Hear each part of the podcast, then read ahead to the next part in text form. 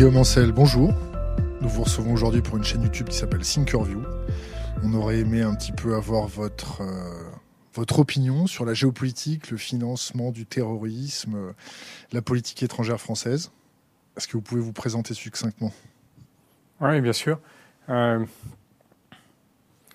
je viens de la, la, grande bourgeoisie textile lyonnaise et j'avais décidé de faire autre chose que de reprendre des entreprises familiales et donc je suis parti faire Saint-Cyr à, 19 ans. Et puis, euh, j'ai eu la chance de rentrer euh, dans la force d'action rapide comme euh, officier d'artillerie. J'avais une spécialité assez rare. Et donc, j'ai connu tout le début des années 90 les, ces conflits très particuliers. La spécialité, c'était? alors, je, me suis occupé de choses assez différentes, mais en particulier, pendant un moment, j'étais spécialisé dans le guidage des frappes aériennes, c'est-à-dire le guidage sur le terrain des bombardements, qui est toujours assez, assez complexe. Mais en réalité, j'ai commencé au Cambodge comme chef de patrouille en jungle et négociateur chez les Khmer Rouges. Et ensuite, je suis parti euh, avec une unité de Légion étrangère au Rwanda pour l'opération turquoise. Quelques mois après, à Sarajevo, euh, pour euh, la fin de la mission d'interposition sous, sous, égide de l'ONU. Plus tard, pour Mostar, je fais aussi un peu d'antiterrorisme. Et puis ensuite, je me suis occupé des restructurations de l'armée terre pendant plusieurs années, avant de quitter l'armée en 2005, donc il y a 12 ans maintenant. J'ai eu la chance de de travailler euh, euh, pendant sept ans pour le groupe SNCF et ensuite j'ai été embauché par un grand groupe de protection sociale. Voilà en quelques mots euh, ce que je peux dire sur ce que j'ai fait ces dernières années. Quand vous avez été recruté dans ces grands groupes, là vous êtes chez Humanis, les gens vous ont sélectionné pourquoi Pour votre capacité à raisonner d'une façon carrée, à fluidifier les choses, parce que vous aviez des copains un peu partout? D'ailleurs, je vais mettre une précaution oratoire. On se reçoit parce qu'on a un ami en commun qui m'a fortement euh, conseillé que la communauté s'intéresse à votre dernier bouquin. Qu'est-ce que vous pouvez nous dire un petit peu de votre dernier bouquin sur la Serbie? Euh, J'ai publié il y a un mois un, récit euh, aux belles lettres dans la collection Mémoire de guerre sur le siège de Sarajevo.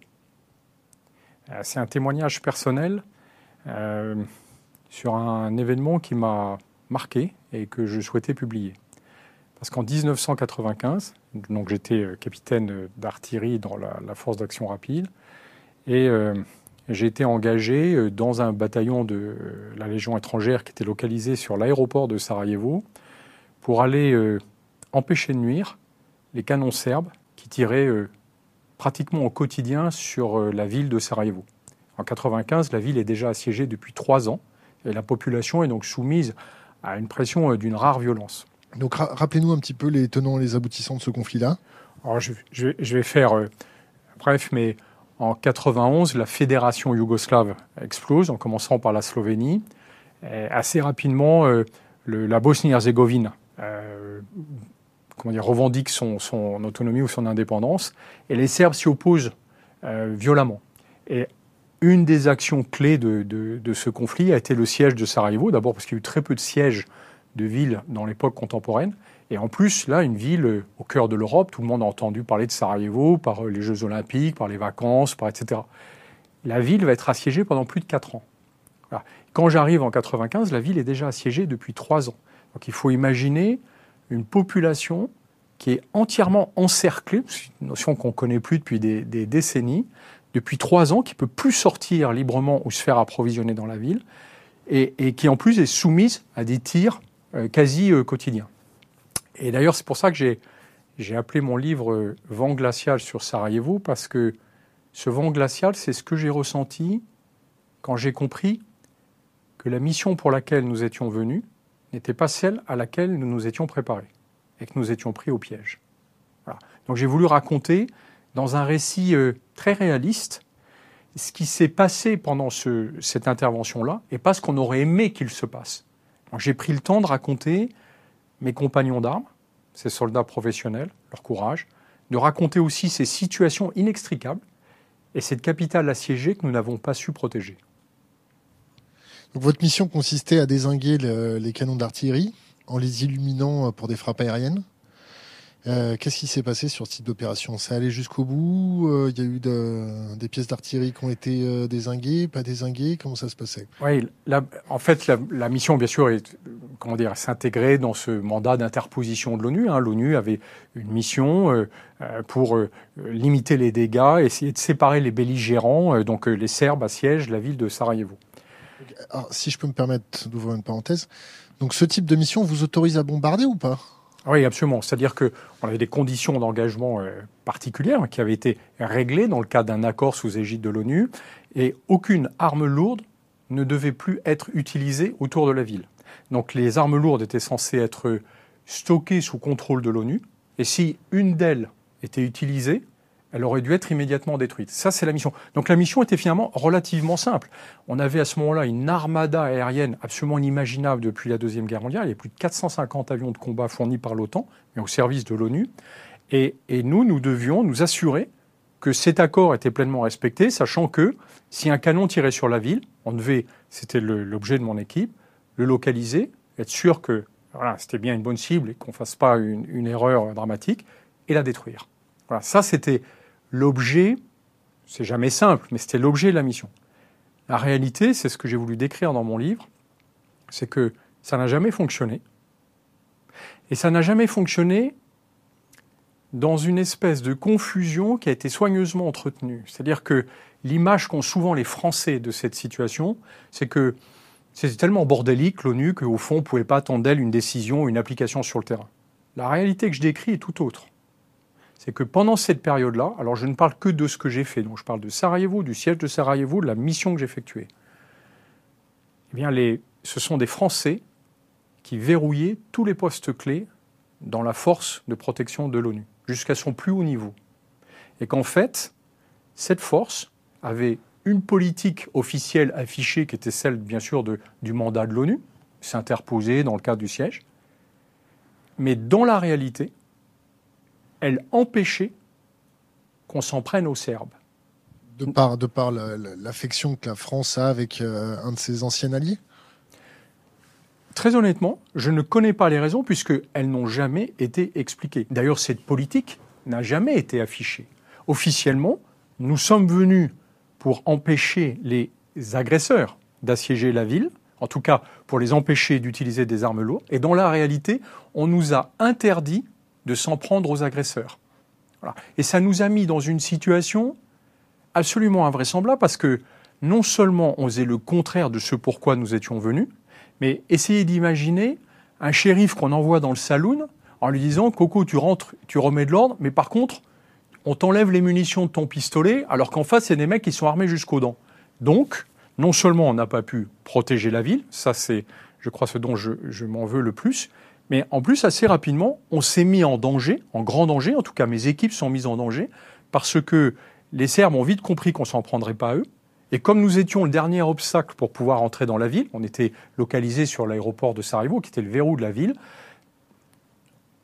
on est devenu une forme de cible dans ce conflit et on a nous-mêmes été assiégés à un moment par les Serbes. Ce qui peut sembler complètement paradoxal, mais j'ai trouvé inouï que dans cette situation, on intervient dans un siège, nous-mêmes on se retrouve assiégés par une des factions.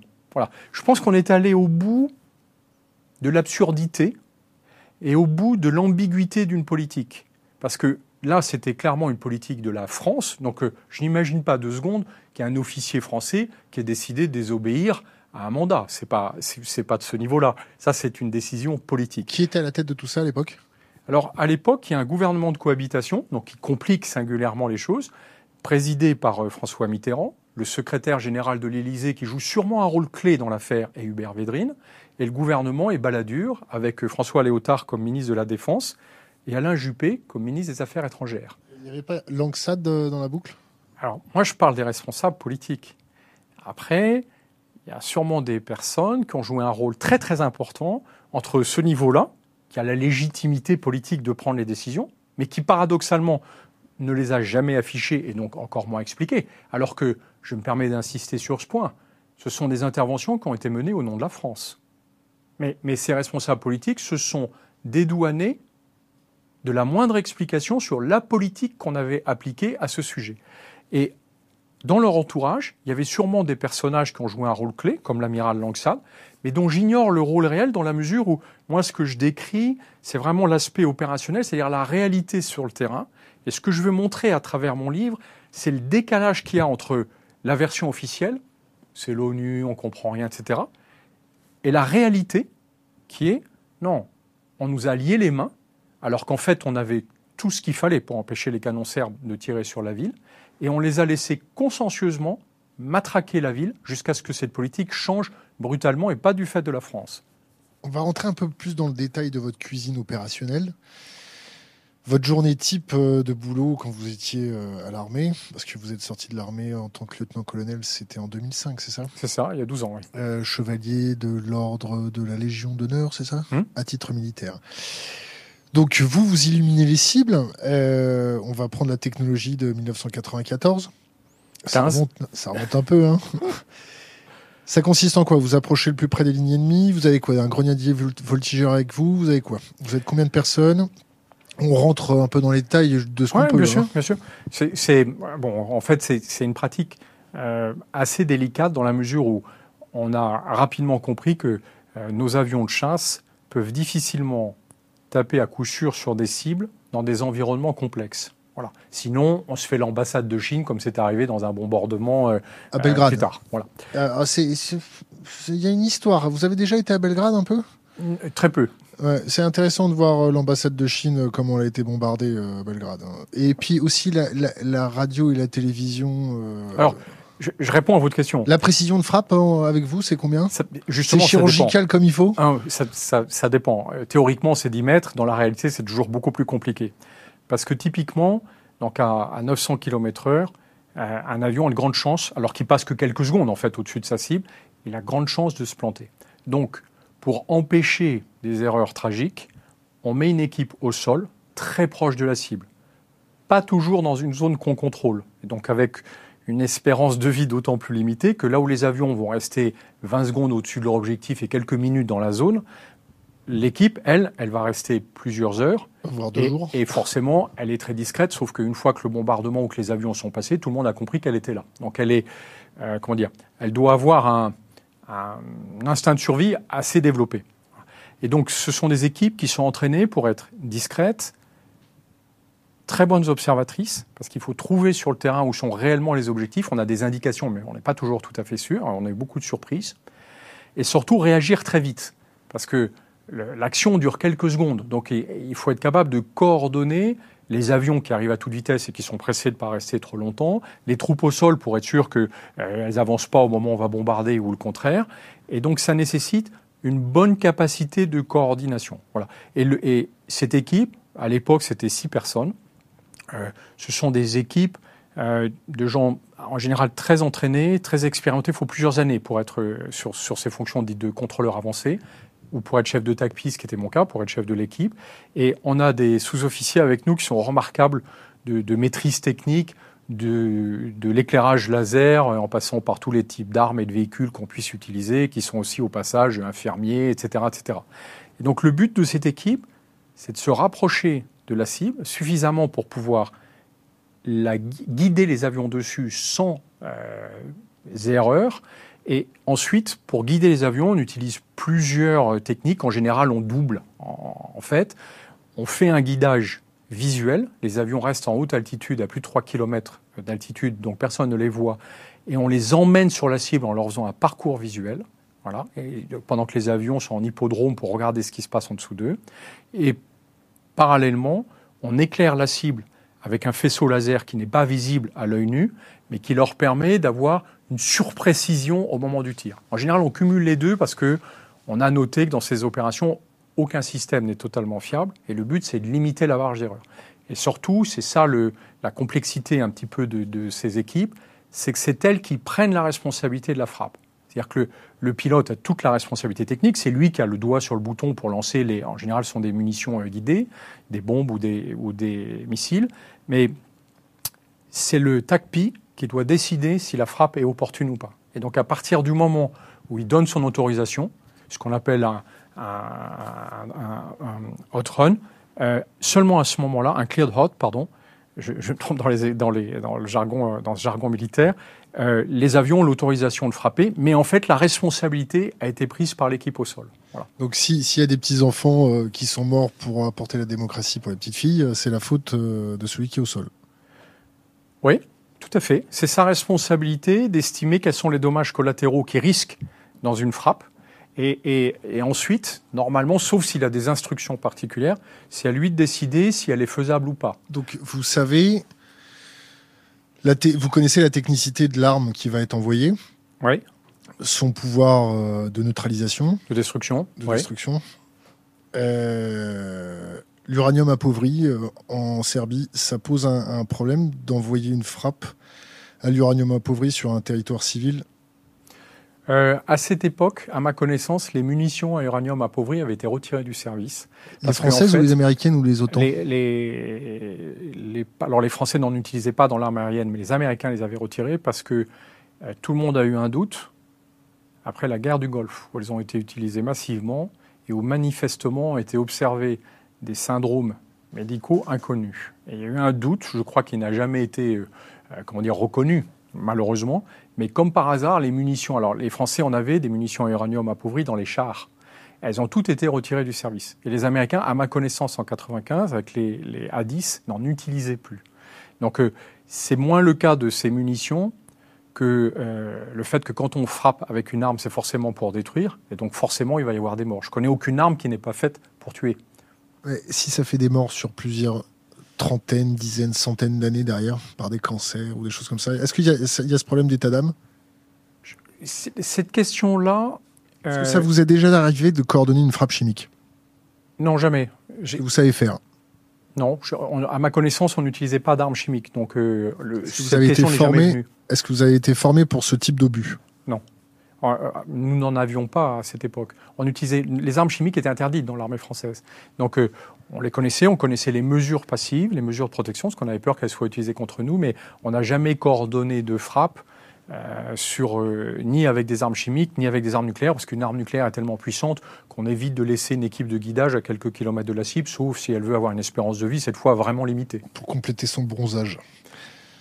Et quand. quand euh, Alors, pardon, j'ai pas terminé sur un point parce que ça fait partie du, guidage. Il faut imaginer ce moment très impressionnant où euh, on a repéré la cible. Alors, je vais prendre un exemple concret hein, à Sarajevo, parce que c'est un truc que je relate dans, dans, mon livre. On cherche des pièces d'artillerie, on pense qu'elles sont sur une colline, mais on ne les voit pas. On a fait passer des avions de surveillance aérienne dessus, on n'a rien. Simplement, il y a des équipes de légionnaires qui ont entendu ou plutôt qui nous ont relaté des signes suspects. Ils trouvent qu'il y avait voilà, il y avait une activité anormale, ils ont entendu des sifflements, ils ont voilà, ils ont suffisamment d'indices, c'est un peu comme une enquête policière pour euh, nous orienter nos recherches. Donc on est là en observation, on a des systèmes optiques très très puissants et on voit rien sur cette colline qui s'appelle Lukavica.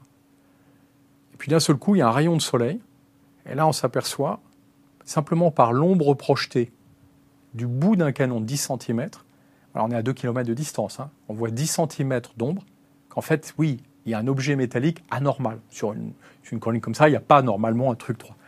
Et on découvre un canon d'artillerie qui en fait est intégré dans la colline, qui a été enterré. La nuit, les Serbes ont creusé des bunkers, et de jour, totalement camouflé, y compris aux caméras thermiques, puisque la Terre protège fait écran. Donc on est très content d'avoir trouvé ces canons, parce qu'on a, on a vraiment le. Voilà, matériellement, pour des équipes comme les nôtres qui sont hyper entraînées, trouver une cible, ça veut dire euh, on a rempli notre job, quoi. Et on va la détruire. On est en train de l'observer, et là on est halluciné, le canon tire sur la ville. Donc non seulement on a trouvé un canon serbe, mais en plus il tire sur la ville. On le voit, il y a la déflagration, il y a une espèce de flamme orange, avec un léger décalage, on entend le bruit arriver, et puis on se tourne un peu inquiet pour voir où est-ce que euh, ce canon a, tiré. Souvent, on ne voit pas, hein. un, canon peut tirer à plusieurs kilomètres, voire à plusieurs dizaines de kilomètres. Et là, les Serbes sont en train de tirer sur la sortie du tunnel que les Bosniens ont creusé sous l'aéroport. On voit un nuage de fumée, et je me souviens, cette image m'a marqué. On voit au milieu du nuage de fumée, on voit un bus qui s'est élevé et qui est en train de retomber. Donc il y a plusieurs morts, à mon avis des dizaines de blessés. Donc là, on est exactement dans le cas prévu par l'ONU de les Serbes utilisent des armes lourdes contre la ville, destruction immédiate.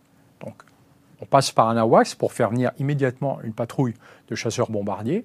Comme l'OTAN a mis en place un dispositif hyper organisé, on a une patrouille d'avions dans les 8 minutes qui arrive, je crois que c'est des Mirage 2000, qui descendent avec des bombes guidées laser. On est déjà, comme la cible, on l'a parfaitement localisée et, identifiée. Euh, on l'éclaire, on est prêt à faire un passage. Et à ce moment-là, j'entends à la radio stand-by. Alors, je me dis, tiens, bizarre, pas normal. Dans un truc comme ça, normalement, on ne devrait même plus prendre d'ordre, on devrait détruire la cible. Et on me rappelle à la radio pour me dire que l'opération est annulée. Voilà. Et ça, cette opération annulée, on peut imaginer une fois que c'est parce qu'on est en train de discuter avec les Serbes et que, bon, on leur a dit d'arrêter. À la dixième fois, ça devient un peu inquiétant.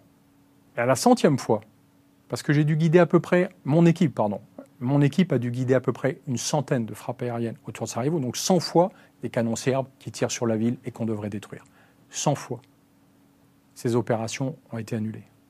100 fois, on a fait descendre des avions, parce que les avions sont à 3000 mètres d'altitude. Donc quand ils plongent sur la cible, quand on donne l'autorisation, là, ils s'exposent, ils descendent très bas pour être sûr de tirer sur la bonne cible, et ils remontent. Il faut savoir que pendant ces quelques dizaines de secondes, Là, les avions prennent des risques énormes. Si jamais ils sont tirés, y compris par euh, des, bêtes canons mitrailleurs, etc., il y a un vrai risque que les avions soient battus. D'ailleurs, c'est arrivé un peu plus tard pour un Mirage 2000 français. Donc, il y a, on, a, on a surexposé des équipes très professionnelles pour une mission qu'en fait, on n'avait pas l'intention de mener. Voilà. Et c'est pour ça que euh, j'estime que ce témoignage est important, parce qu'il n'interroge pas sur... Euh, euh, ce qu'ont fait mes camarades, mes compagnons d'armes. J'ai admiré leur professionnalisme. Ce que je ne comprends pas, ce sont les décisions politiques qui ont été prises et qui justifient, ou qui ne justifient rien d'ailleurs, mais qui nous ont obligés à nous retrouver dans cette situation, et surtout le fait que 22 ans après, on n'a toujours pas de système de contrôle démocratique qui permettrait d'exiger de savoir ce qui a été fait au nom de la France. surtout au nom de l'argent public. Ça, coûte du pognon euh, quand même un avion de chasse du pognon et, au passage quelques hommes. Oui, non mais les hommes maintenant ça vaut plus rien. Non. Vous avez liquidé combien de fonctionnaires de l'armée quand vous étiez euh, curateur euh, de l'armée? 20 000 Il y a 20 000 postes qu'on sautait Alors, Ça c'est un, autre sujet a qui n'a aucun rapport avec Sarajevo. Quand on a restructuré l'armée de terre, on a a été obligé pratiquement de fermer les deux tiers des bases qui existaient. Maintenant, euh, qu'est-ce que vous pensez de l'Ukraine, de la Syrie? Est-ce que l'expérience des Balkans, c'est une question qui vient d'Internet de la communauté, on les a sur ce petit écran. Euh, est-ce que l'expérience des Balkans euh, peut-elle nous servir pour comprendre, analyser agir sur le terrain? Est-ce que vous pensez qu'on a une conduite introspective sur ce type de, problème? Et juste avant d'entendre votre réponse, j'ai une question concernant votre équipe. Est-ce que votre équipe a lu le bouquin que vous allez sortir? Oui? En partie, oui. En partie? Est-ce qu'ils vous ont demandé de ne pas citer les noms? Est-ce que ça leur a posé des problèmes de se faire regarder à la loupe euh, par euh, votre ancien employeur? Alors, je, réponds à la deuxième question et à la première ensuite. Comme vous voulez. Euh, j'ai eu un retour qui m'a impressionné. Mon livre a été publié il y a un petit peu plus d'un mois. donc, j'espère en avoir beaucoup, mais en gros, j'ai une soixantaine de retours jusqu'ici. Il y a un officier de Légion que je cite dans mon livre, qui est l'archétype de l'officier de Légion. Voilà, il a fait l'essentiel de sa carrière dans la Légion étrangère. C'était pas un diseux, euh, c'était plutôt un taiseux, et il observait tout et faisait les choses euh, très comme il faut. C'est celui qui, dans le livre, s'appelle Telmet. Et il m'a envoyé une seule ligne d'appréciation. Guillaume, virgule, à la ligne. Merci pour la justesse de ton témoignage. Point. Signé, Jean-Louis. Normal. Vous avez vu les mails quand on s'envoie des mails, non? J'ai trouvé très impressionnant et ça m'a fait plaisir qu'ils prennent le temps de me dire ça, juste ça. Et ça, pour moi, était énorme. Ça veut dire que j'ai eu le sentiment, à travers ce témoignage, non pas de dire la vérité, mais un morceau de réalité. Et j'ai essayé de le faire avec exactitude et justement en allant aux faits pour ne pour que quand on initiera enfin un débat que j'espère, d'idées sur pourquoi on a fait ça dans quel contexte et qui a contrôlé les décisions qui ont été prises sur le sujet, on ne puisse pas contester les pièces du Pulse qui mettent en. Comment dire Qui contredisent totalement la vérité officielle qui est une fable sur le sujet. On ne nous a jamais raconté ce qui avait été fait. C'est pour ça que, et là j'en arrive à la, deuxième, à la première question, c'est très difficile de tirer une expérience de quelque chose qu'on a refusé de débriefer. Comme on n'a jamais reconnu ce qui s'est passé à Sarajevo, c'est compliqué d'apprendre. Je sais qu'en interne, parce que j'y étais, dans les armées, on a eu des débats très intenses sur le sujet. Mais, complexes parce qu'il était interdit de les exporter et il était interdit d'écrire sur le sujet. Mais il y a une liberté de parole au sein des armées qui est assez étonnante. Maintenant, c'était des secrets opérationnels et donc c'était normal qu'on n'exporte pas tout. Vingt ans après, et là j'insiste sur ce point, on n'est pas sur un sujet de secret opérationnel ou d'obligation de réserve. On est sur un sujet d'intelligence collective. Et là, on est face en France à une culture du silence qui est très française. Parce que dans les armées anglo-saxonnes, cinq ans après une opération, les militaires racontent comment ça s'est passé en réalité. Et gare à celui, surtout dans les décideurs politiques, qui a raconté une fable. Parce que lui, il se fait démonter. Voilà. Les armes de destruction massive, euh, il s'est pas trop fait démonter quand même, George Bush. Non? Ah, C'est côté américain. Hein. Sacrément. Il s'est fait sacrément. Rappelez-vous simplement les films qu'il y a eu après par Hollywood pour montrer que tout ça, c'était du beurre. C'est inimaginable en France qu'on puisse avoir ce genre de, production. Alors déjà, euh, je trouvais qu'il y avait... Enfin, moi j'ai lu la partie des livres qui ont été publiés sur Sarajevo. Pardon, mais euh, les gens racontent la partie émergée de l'iceberg. On a l'impression qu'ils s'interdisent de raconter la réalité. Je vais dire quelque chose de cruel. La plupart des militaires qui ont écrit sur le sujet de Sarajevo n'ont jamais osé dire ce qu'ils pensaient en réalité ou ce qui s'était passé en réalité. Ils se justifient à l'intérieur parce qu'ils ont dû assumer la responsabilité de ce qu'ils ont fait et ça les a mis dans une situation très particulière. Moi, j'estime que c'est un devoir démocratique que de raconter la réalité de ce qui s'est passé. Après, il ne m'appartient pas de dire c'était bien ou c'était mal. Je m'en suis bien gardé dans mon livre. Je ne fais pas une leçon dans mon livre. Je raconte ce qui se passe. Ce que j'espère, c'est que derrière, il y aura un débat politique et que les Français pourront juger en vrai. Mon livre, en fait, il est destiné à ceux qui veulent se faire leur propre opinion sur le sujet et qui en ont assez qu'on leur dise qu'il faut penser sur un sujet. Est-ce que vous vous considérez comme lanceur d'alerte? Non, je ne suis pas un lanceur d'alerte. Pardon, je ne suis pas un lanceur d'alerte. Je suis un empêcheur de transgresser. Parce que j'estime que c'est une transgression démocratique que de prendre des décisions au nom de la France et de ne pas les expliquer aux Français. Vous avez fait un petit passage au Rwanda Juste avant Sarajevo. Et vous avez, euh, selon vous, vu des exactions, ou du moins des armements qui traînaient dans des camps qu'il ne fallait pas? Est-ce qu'on peut rentrer un peu dans le détail? Je, vais faire simple. Moi, je suis parti au Rwanda avec une unité de légion étrangère, quand j'étais détaché à l'intérieur, pour faire des frappes aériennes. Bon. D'abord, la première partie de la mission, qu'on a affichée comme étant humanitaire, nous, nous sommes venus pour remettre au pouvoir le gouvernement qu'on soutenait. Léger décalage. Mais c'était notre mission, on s'est organisé pour le faire. On a été stoppé vraiment au dernier moment. Mais pendant les huit premiers jours de l'opération, il n'était pas question de faire l'humanitaire, il était question d'une opération de force pour reprendre le pouvoir. Quand enfin le pouvoir de l'époque a pris conscience que c'était peut-être un peu délicat de remettre au pouvoir un gouvernement qui organisait des massacres de très grande ampleur. Attention, à l'époque, on ne parle pas encore de génocide, hein. on parle de massacres de très grande ampleur, mais ils sont très informés sur l'ampleur des massacres. C'est combien? Euh, au, total, ce sera entre 800 000 et 1 million de morts. Euh, avant que ce soit considéré comme génocide, ils étaient au courant de combien de morts? Morts, à mon avis, de centaines de milliers. Leur service de renseignement, la DGSE, a très bien fonctionné, leur a parfaitement rendu ce qui se passait sur le terrain.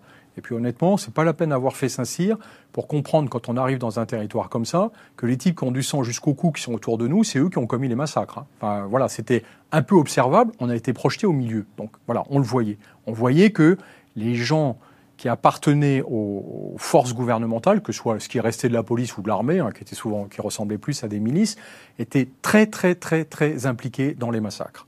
Donc première partie, on essaye de les remettre au pouvoir. Quand on renonce enfin à les mettre au pouvoir, on laisse les membres de ce gouvernement qu'on sait être des criminels.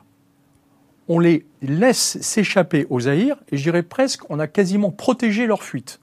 Et au passage, on les laisse organiser l'exode de leur population. 100 000 morts supplémentaires. Il n'y a pas eu des mesures françaises pour éviter ça Aucune. Je sais que des officiers ont interrogé le pouvoir à Paris en disant euh, peut-être que quand même on pourrait au moins les neutraliser, les empêcher de nuire. Enfin, c'est un peu bizarre de laisser euh, des grands criminels de guerre euh, passer dans notre zone et puis leur, leur assurer que le passage de la frontière se fera sans problème. On nous a juste demandé de s'assurer qu'ils ne restent pas dans notre zone. Mais pour le reste, on nous a demandé de ne pas les neutraliser. Sous des raisons qui était quasiment entendable, c'est-à-dire on n'était pas là pour faire la justice, c'était pas notre sujet, voilà, nous on était là pour une mission particulière. Bon, très bien. Donc on, on les laisse, on protège leur fuite. Mais là, et là à mon avis, c'est totalement injustifiable. J'ai assisté à une livraison d'armes dans des camps de réfugiés au Zaïre. On est quand même sous mandat humanitaire de l'ONU, hein, il est censé y avoir un embargo. À ces criminels-là. C'est-à-dire qu'on leur a livré des armes pour qu'ils puissent continuer à se battre. C'était quoi comme arme? C'était essentiellement des armes légères, celles qui étaient utilisées sur le terrain, c'est-à-dire des Kalachnikov, et puis des imitations d'un fusil israélien qu'on appelait G4. Euh, donc là, là, vous êtes en train de me dire que bon, de temps en temps, il y a des armes qui peuvent s'égarer, c'est ça? Ou c'était une livraison? Non, non, non, c'est pas des armes qui s'égarent. Moi, j'ai assisté à une livraison d'armes, c'est-à-dire un convoi de containers. Je l'ai su parce qu'on m'a demandé de détourner l'attention des journalistes qui étaient sur notre base à ce moment-là. Sinon, on ne l'aurait même pas dit, je pense que je ne l'aurais pas su.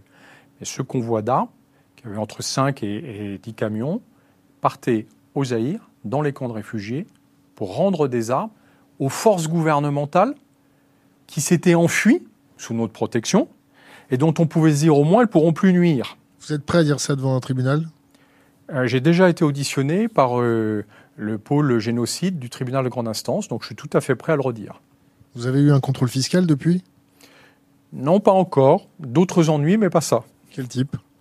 Oh, pas forcément lié, mais euh, bon, des menaces dans les grandes largeurs. Par qui?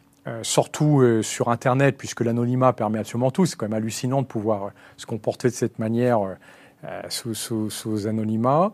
J'étais menacé physiquement. Bon, j'ai trouvé ça euh, assez désagréable. Physiquement comment? Oh, c'est. Euh, alors, il y a des choses qui sont assez fines, puis il y a des choses qui le sont moins. Euh, quand on prend un intermédiaire pour vous signaler que c'est bien que vous n'ayez pas été écrasé sur un passage piéton, mais en fait, c'est sans doute parce que vous avez été trop publié dans la presse pour qu'on puisse se permettre de faire ça. Vous comprenez qu'il faut faire attention en traversant les passages piétons, que je savais être dangereux dans Paris d'ailleurs. Euh, l'autre type de menace que je trouve très désagréable, c'est ceux qui s'exercent sur votre quotidien, voilà, sur la vie professionnelle. J'ai eu la chance d'être protégé par euh, des réseaux. Quel type de réseau? Par euh, des réseaux de gens qui estiment que c'est plus important de dire la réalité que de préserver des secrets d'État qui en fait ne servent à protéger que les décideurs qui ont pris les mauvaises décisions. Des réseaux maçons? J'en dirai pas plus sur ces réseaux, mais, mais je les remercie. Voilà.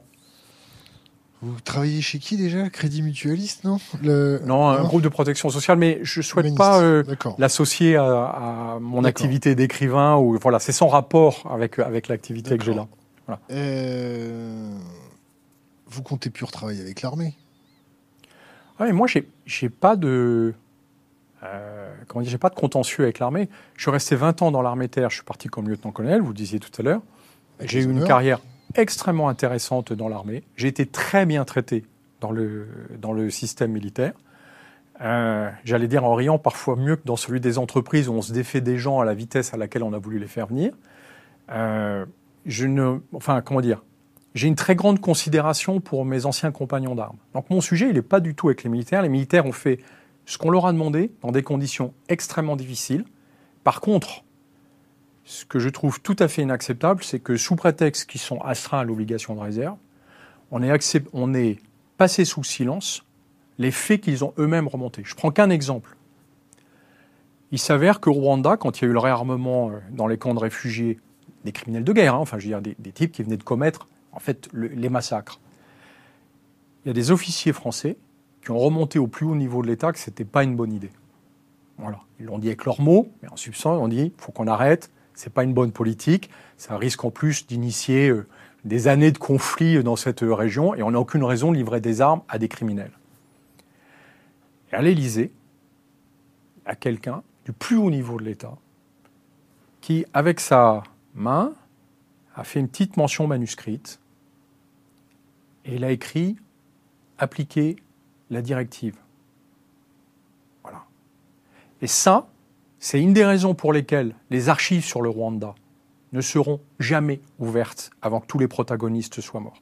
Ça fait 20 ans qu'on me raconte à peu près tous les deux ou trois ans qu'il n'y a plus de contentieux sur le Rwanda. D'ailleurs, on va ouvrir les archives. Donc, sous-entendu, elles n'étaient pas ouvertes avant. La dernière annonce, c'est celle du président François Hollande. en 2015. Voilà, le président Hollande, suite d'ailleurs au, comment dire, au débat que j'ai essayé d'initier avec d'autres sur le fait qu'on ne connaissait toujours pas la réalité du rôle de la France au Rwanda, le président Hollande annonce très opportunément qu'on va ouvrir les archives complètement. Donc, encore une fois, j'insiste, ça veut dire contrairement à ce qu'avaient dit tous ses prédécesseurs, les archives n'étaient pas ouvertes. Mais une fois qu'il a fait ça, son cabinet l'a quand même prévenu qu'avant d'ouvrir les archives, il fallait peut-être jeter un coup d'œil sur ce qu'il y avait à l'intérieur. Ils ont dépêché quelques hauts fonctionnaires pour aller vérifier ça. Et c'est eux qui ont rapporté le fait que je raconte, c'est-à-dire le fait qu'effectivement, il y a des mentions sur les papiers qui sont dignes des meilleurs moments de la collaboration française.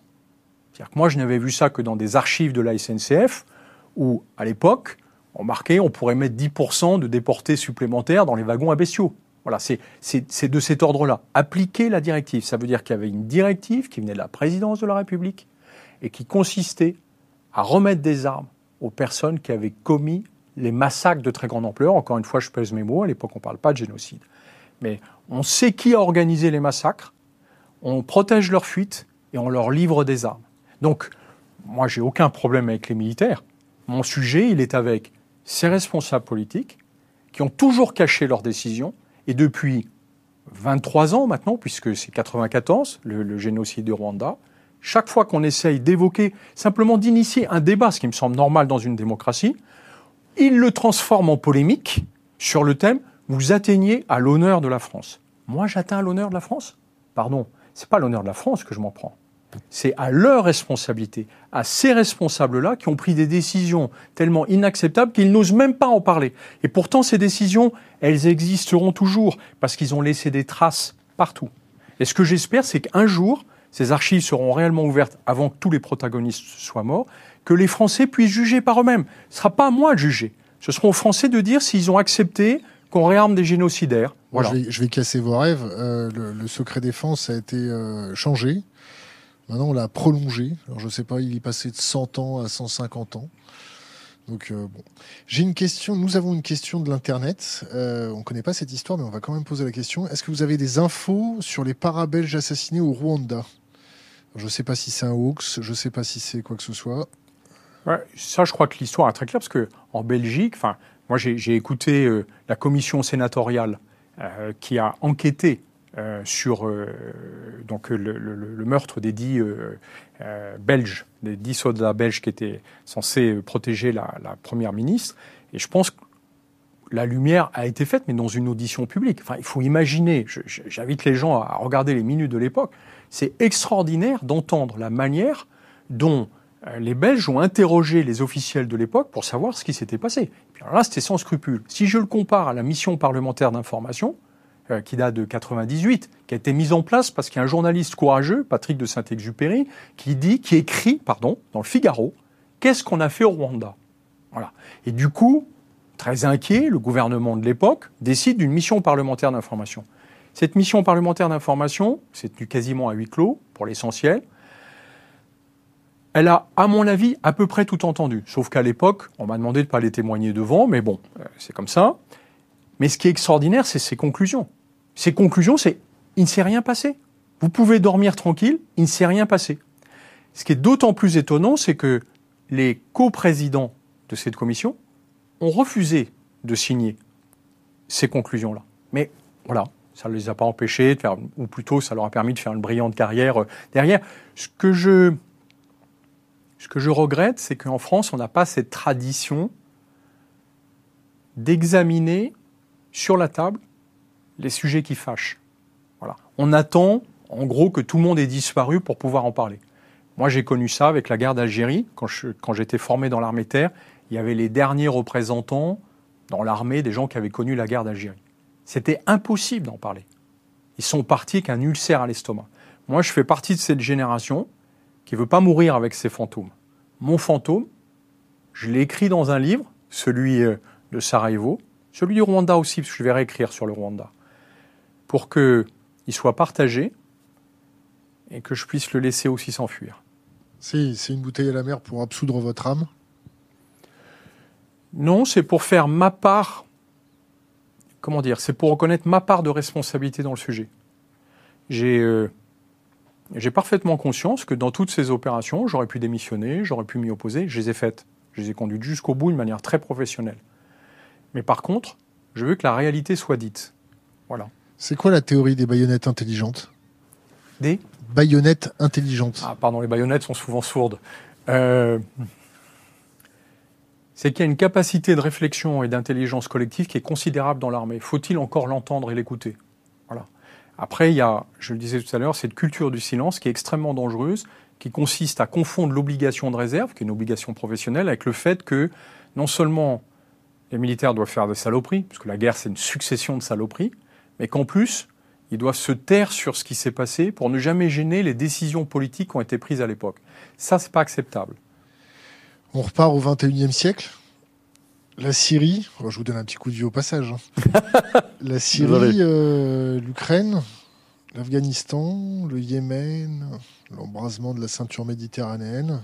Votre, votre avis de militaire euh, sur ce qui se passe?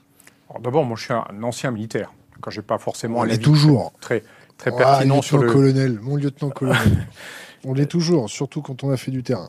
Euh, mon avis est assez mitigé. D'abord, je, trouve qu'on militarise beaucoup trop le conflit avec les terroristes. Le terrorisme est une forme de guerre, mais c'est pas une guerre militaire. On n'envoie pas des parachutistes ou des avions de chasse contre des terroristes. Le fait qu'on se batte en Syrie, qu'on bombarde en Libye un camp, c'est indispensable. C'est pas ça la guerre contre le terrorisme. La guerre contre le terrorisme, c'est beaucoup plus complexe. Et j'ai été outré par les propos de quelques hommes politiques sur ce sujet Des qui en gros appelé à faire euh, la guerre aux, aux terroristes, comme si on allait envoyer un porte-avions et qu'avec quatre frappes aériennes, on allait en finir avec ça. Je pense que la réalité nous a rapidement rappelé à l'ordre. Le terrorisme, c'est une forme de menace extrêmement diffuse euh, qui peut mettre en péril le fonctionnement même de notre démocratie. Tout ce qu'on accepte aujourd'hui, parce qu'on est sous la pression des attentats terroristes, en termes de limitation des libertés individuelles, du contrôle démocratique, du contrôle de la justice sur un certain nombre de procédures, demain ou après-demain, on s'apercevra que les effets collatéraux ont été encore plus considérables que ceux des armes à uranium appauvries. C'est-à-dire que euh, se passera peu de temps avant que on espionne ou on empêche de parler pour des raisons qui n'auront aucun rapport avec le terrorisme. D'ailleurs, qui pourra dire que c'est pour lutter contre le terrorisme qu'on aura fait telle chose?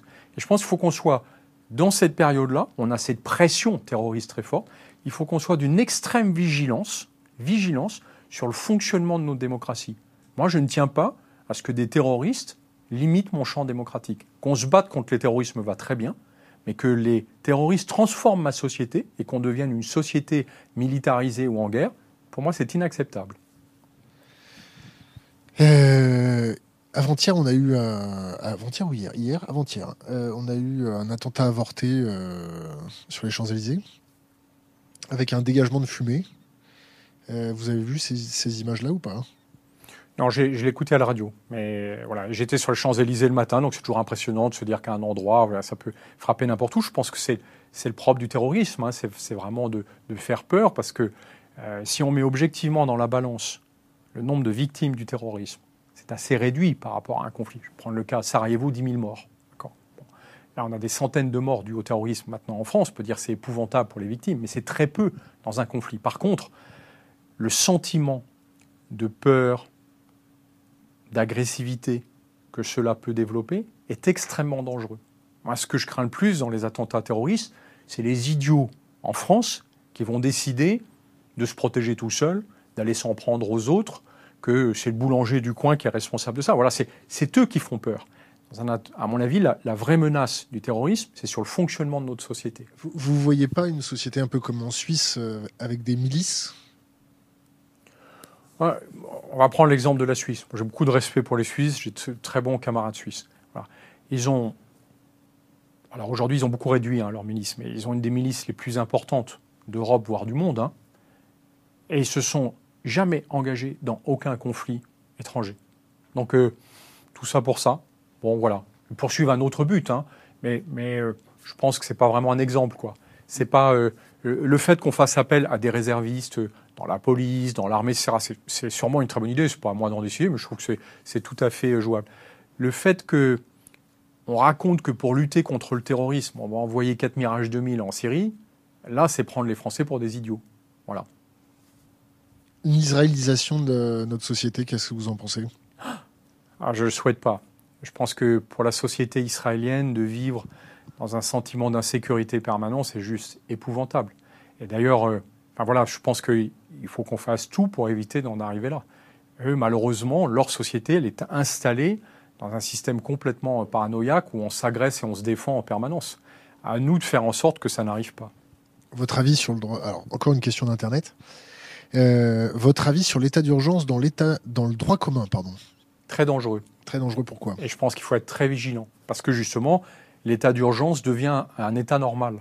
Est-ce qu'on a envie de vivre dans un état d'urgence je, vais prendre qu'un exemple, complètement idiot, anecdotique, mais euh, je suis malentendant, je suis très agressé par les bruits. Est-ce que vous avez remarqué que depuis qu'on est dans l'état d'urgence, on entend en permanence des sirènes? Pour rassurer le peuple. c'est bien, c'est pour donner des signes, j'imagine qu'il y a des consignes qui ont été données. Bon.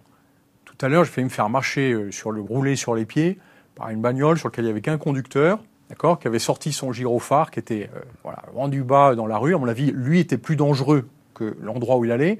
À mon sens, il allait plutôt récupérer quelqu'un qui était en retard que euh, agir sur une action euh, d'urgence. Voilà. Je suis juste gêné de ces espèces de démonstrations qu'on veut faire, qui, sont, qui nous installent dans un climat de peur et d'insécurité. Et je pense qu'au contraire, les Français ont besoin d'être rassurés. Tous les Français ont besoin d'être rassurés. Je suis beaucoup plus en confort quand une communauté musulmane, par exemple, décide d'aller surveiller la sécurité des églises. Voilà. Je me dis là, c'est un vrai sujet de société. De se dire, on prend soin des uns des autres et on s'occupe des autres. Les manifestations euh, de ce type, euh, bon, pour moi, c'est de, de la fumée, quoi. Ça n'a pas de sens, puis à un moment, ça devient un peu pénible. Vous croyez en Dieu? Hein. Je ne vais pas répondre à cette question. Pourquoi? Ça, ça me regarde. Vous croyez en quelque chose? Oui, en beaucoup de choses. Et en beaucoup de personnes. Euh, un philosophe à nous donner?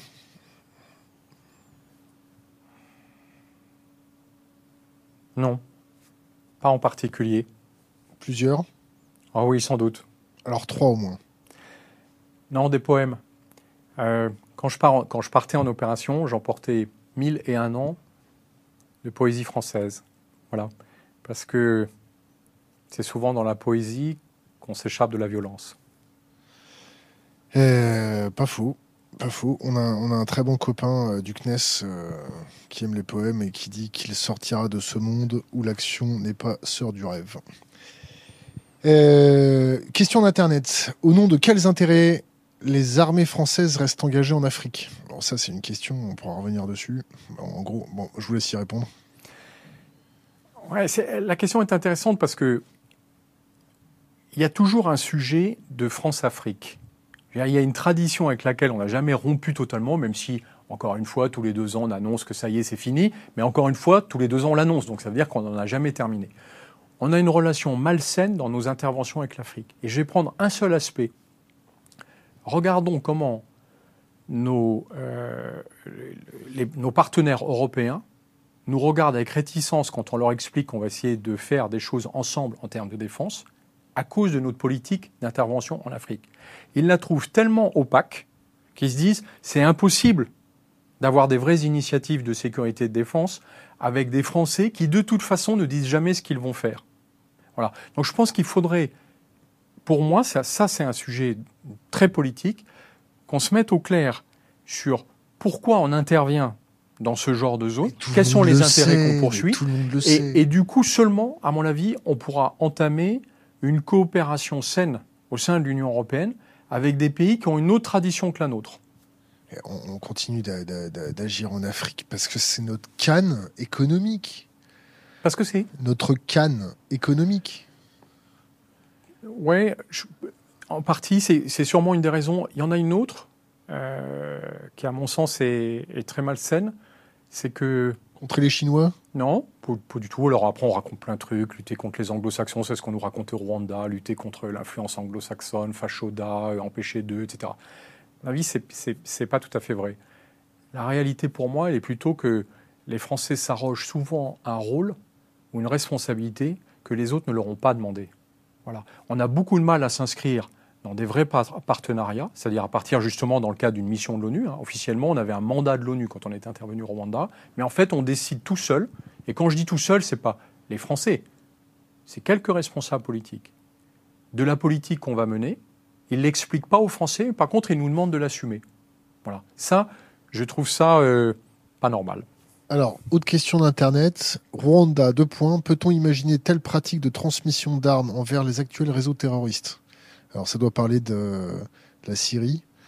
Est-ce qu'à votre avis, en Syrie, euh, on ah, arme euh, les, gens qui se découpent, euh, qui mangent des foies devant la caméra, qui euthanasient des petits lapins dans des aquariums, qui jettent des homosexuels du 9e étage d'un bâtiment public, qui lapident les femmes, qui... Bon, je vous passe les détails de ce qu'on a hmm. pu voir. Nous, nous aussi, on a accès aux images de terrain. À votre avis, la France arme les terroristes? Ah. Côté syrien, libyen je, me souviens que mes, euh, mes, camarades qui sont encore aux affaires, hein, au ministère de la Défense, aux affaires étrangères, ils ont été très déchirés quand on était intervenu contre Assad en Syrie.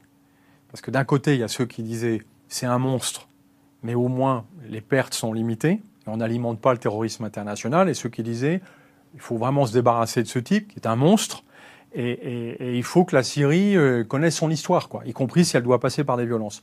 Donc on est en permanence justement dans cette espèce de paradoxe entre on laisse faire à Kadhafi, et puis à un moment on décide de le détruire sans avoir rien prévu, et on sème un chaos absolument inimaginable. Moi je pense que la solution, elle est surtout beaucoup sur le fait qu'il faut arrêter de raisonner seul. Il faut raisonner dans un cadre communautaire. L'Union européenne, pour moi, est une garantie que d'abord, il y aura un vrai objectif partagé sur ce qu'on pourrait faire, et une garantie aussi que ce qu'on fait correspond à ce qu'on dit.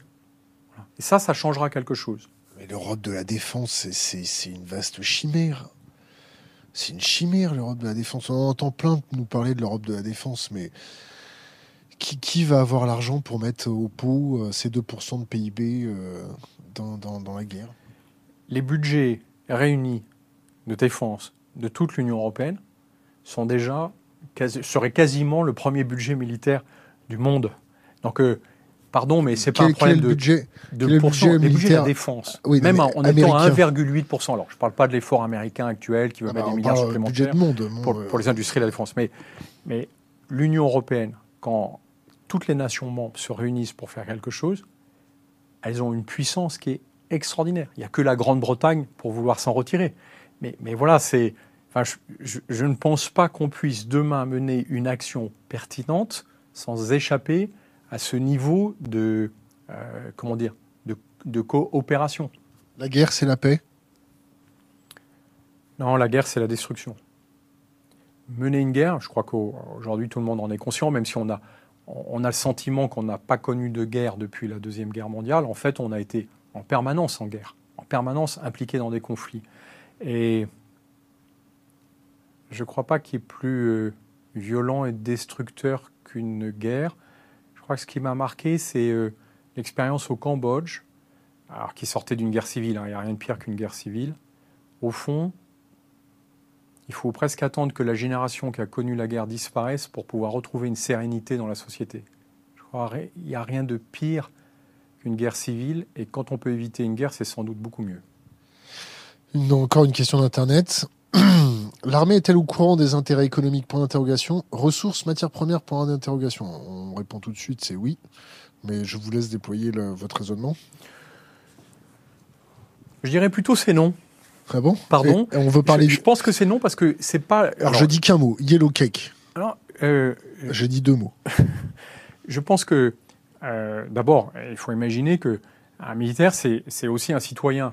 Donc euh, aujourd'hui, il a accès à toutes les sources d'informations, il va sur le net, même quand il est en opération, il voit plein de choses, il lit plein de choses, il a, accès à une information euh, très libre. Mais en tant que corps constitué, on ne demande pas à l'armée d'avoir des débats sur les ressources économiques ou sur l'intérêt géostratégique du Rwanda. Et c'est tant mieux. Dans une démocratie, je trouverais assez anormal que ce soit des officiers généraux ou consorts qui décident qu'on intervient au Rwanda, mais pas au Tchad. Donc, c'est au pouvoir politique que ça appartient et ça me va très bien comme ça. Donc c'est à eux de décider quels sont nos intérêts. Si le pouvoir politique fait forfaiture, qu'est-ce qui se passe? Quel est le devoir de notre armée? Encore une fois, ce n'est pas aux militaires d'en décider. Eux, ils sont détenteurs du monopole de la violence d'État, et donc ils n'ont pas à décider de la manière dont on doit l'utiliser. Là, on, irait immédiatement vers, vers une forme de, tyrannie que je ne peux pas accepter, et que d'ailleurs je n'ai jamais vu traverser l'esprit euh, d'officiers sains. Mais, par contre, euh, le fait que euh, des sources militaires alimentent les cercles de décision politique justement sur des intérêts qui peuvent nous apparaître un petit peu contradictoires, ça, à mon avis, c'est important d'avoir aussi ce point de vue. Vous savez, ce qui est très étonnant, il faut reprendre les débats de l'époque de Kennedy, au moment où ils apprennent euh, aux États-Unis que les Russes ont installé des missiles à Cuba. En fait, si on reprend les minutes de discussion dans son cercle très réduit, pour l'essentiel, ce sont des officiers généraux qui essayent de le convaincre de surtout pas bombarder avec des armes nucléaires à Cuba, et ce sont des faucons, ceux qui ne se sont jamais battus et qui n'ont jamais perdu de camarades au combat, qui expliquent que ce serait très bien de vulcaniser Cuba sous 2 mètres de profondeur. Voilà. C'est juste un exemple que je donne. Vulcaniser, ça veut dire éradiquer. Sur le chat, euh, paraît-il que vous n'avez pas répondu à la question sur l'armement des terroristes. Mais je, enfin, je pensais l'avoir fait, donc je, complète. Euh, c'est clair qu'il y a des situations euh, très délicates sur lesquelles, pour soutenir un moment, un mouvement, on, comment dire, on regrette amèrement d'avoir livré un certain nombre d'armes.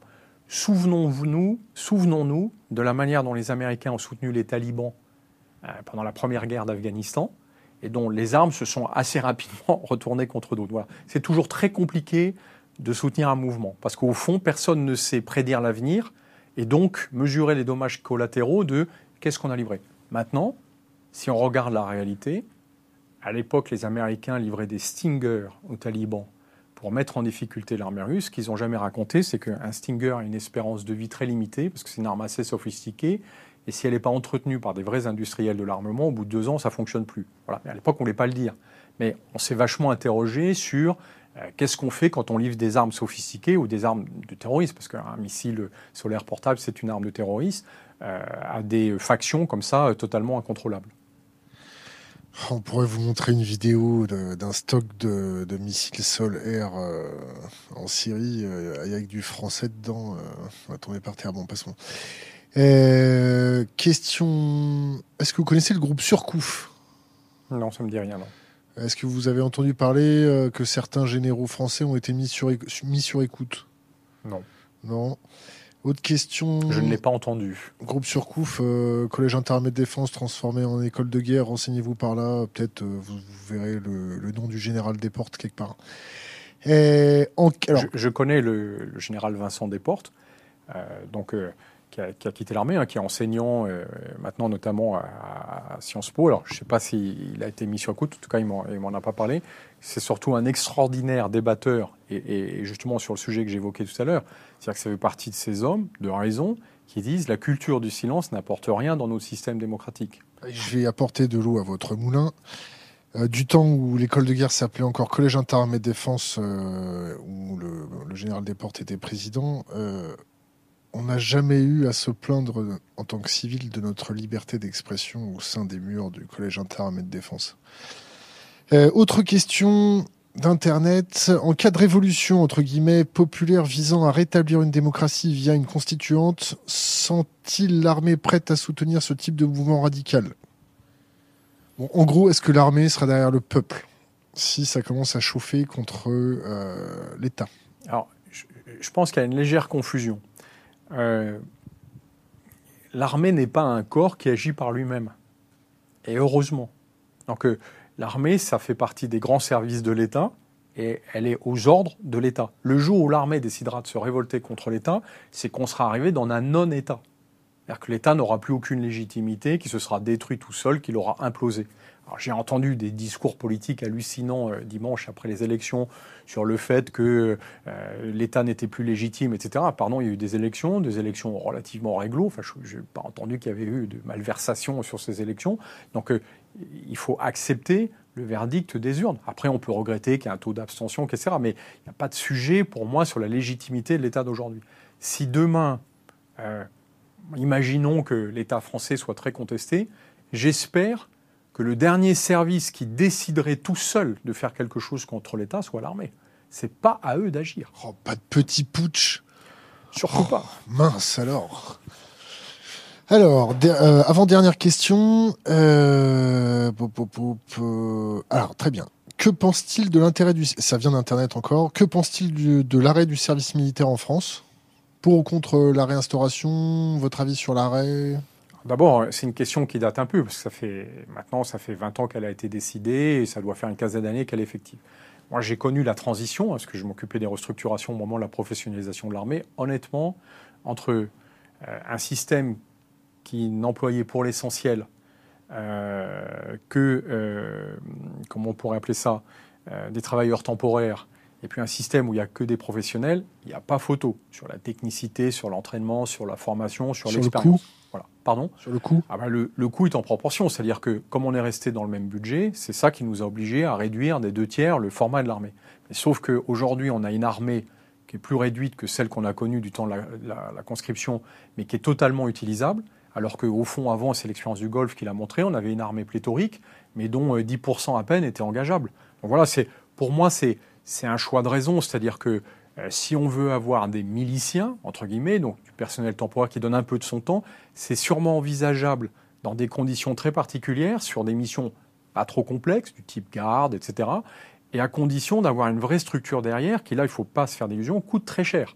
Parce que entretenir ce genre d'équipe, les Suisses l'ont payé fort cher, d'ailleurs c'est pour ça qu'ils ont énormément réduit leur milice, tout ça est extrêmement coûteux. Alors forcément, quand il y a une vague d'attentats, on a tous envie qu'il y ait des centaines de militaires dans la rue, mais rappelons-nous que euh, six mois après, plus personne s'en souvient.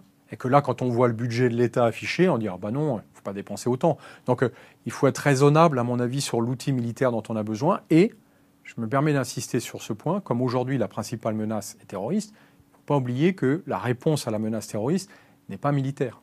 L'armée est une toute petite partie de la réponse à la menace terroriste. À mon avis, elle est beaucoup plus sur les sujets euh, de renseignement, de société, de démocratie, y compris peut-être de formation, de capacité à, comprendre comment fonctionne une communauté, euh, à s'assurer d'avoir de vrais relais à l'intérieur. Enfin voilà, il y a, y a, autre chose que d'aller acheter la dernière génération de flingues.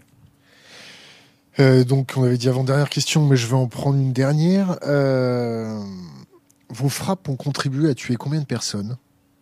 Ah, alors, je me sens assez léger sur le sujet puisqu'on m'a empêché de frapper à Sarajevo.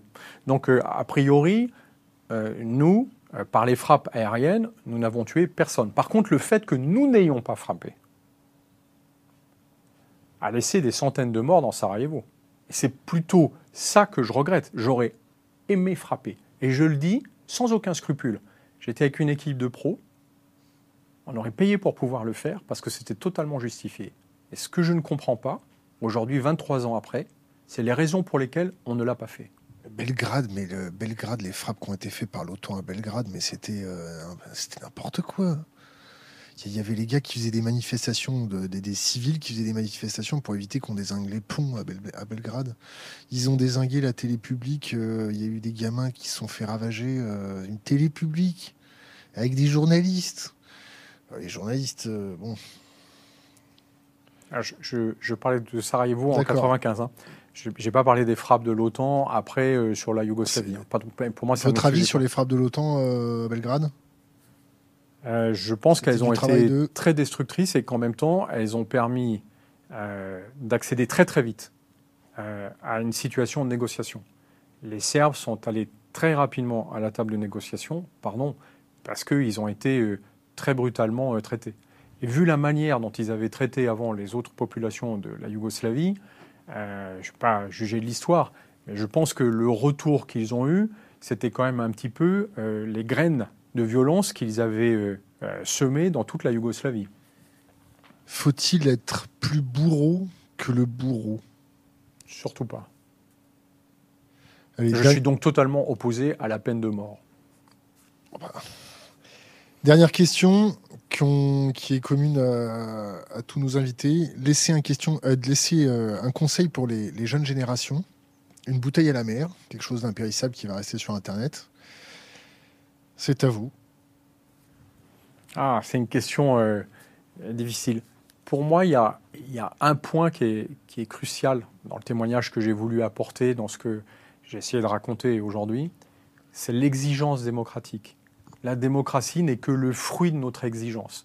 Donc plus on se laisse imposer des solutions ou expliquer ce qu'on doit penser d'une situation, et plus on s'éloigne de notre propre liberté.